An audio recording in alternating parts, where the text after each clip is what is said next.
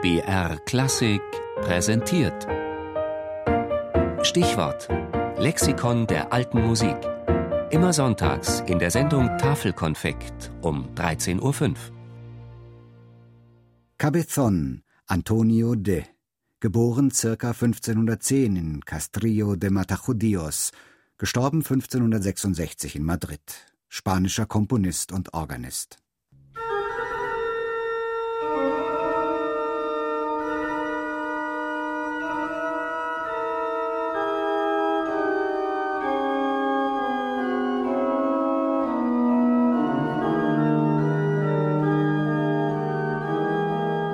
Spanien unter der Herrschaft von Karl V., das Reich, in dem die Sonne niemals unterging.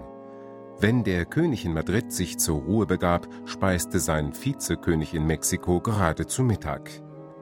Siglo de Oro, goldenes Zeitalter nennen die Spanier diese Epoche, nicht nur wegen des unermesslichen Reichtums, den ihnen die Eroberung der neuen Welt bescherte, sondern auch wegen der Blüte von Literatur, Kunst und Musik.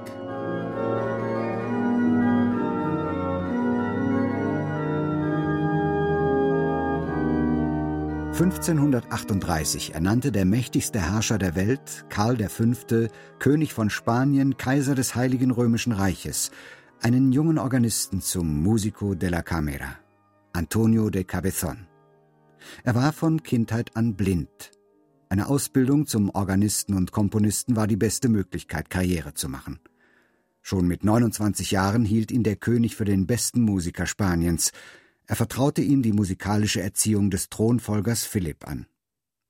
Im Gefolge seines Zöglings reiste Cabezon durch ganz Europa, machte überall durch sein virtuoses Spiel von sich reden.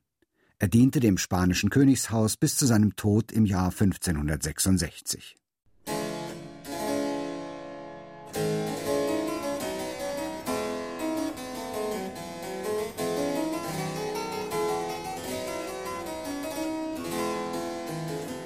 Was wir heute an die 300 Werke von Antonio de Cabezon kennen, ist seinem Sohn Hernando zu verdanken, der sie nach dem Tod des Vaters drucken ließ.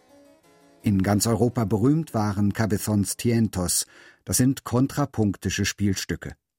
Mit ihrem höchst kunstvoll ausgearbeiteten polyphonen Satz stießen sie eine Entwicklung an, die in den barocken Toccaten und Fantasien der folgenden zwei Jahrhunderte ihre höchste Blüte erlebte. Wegweisend in ihrer Kunstfertigkeit waren auch Cabezons Differencias, Variationensätze über beliebte Melodien und Tänze.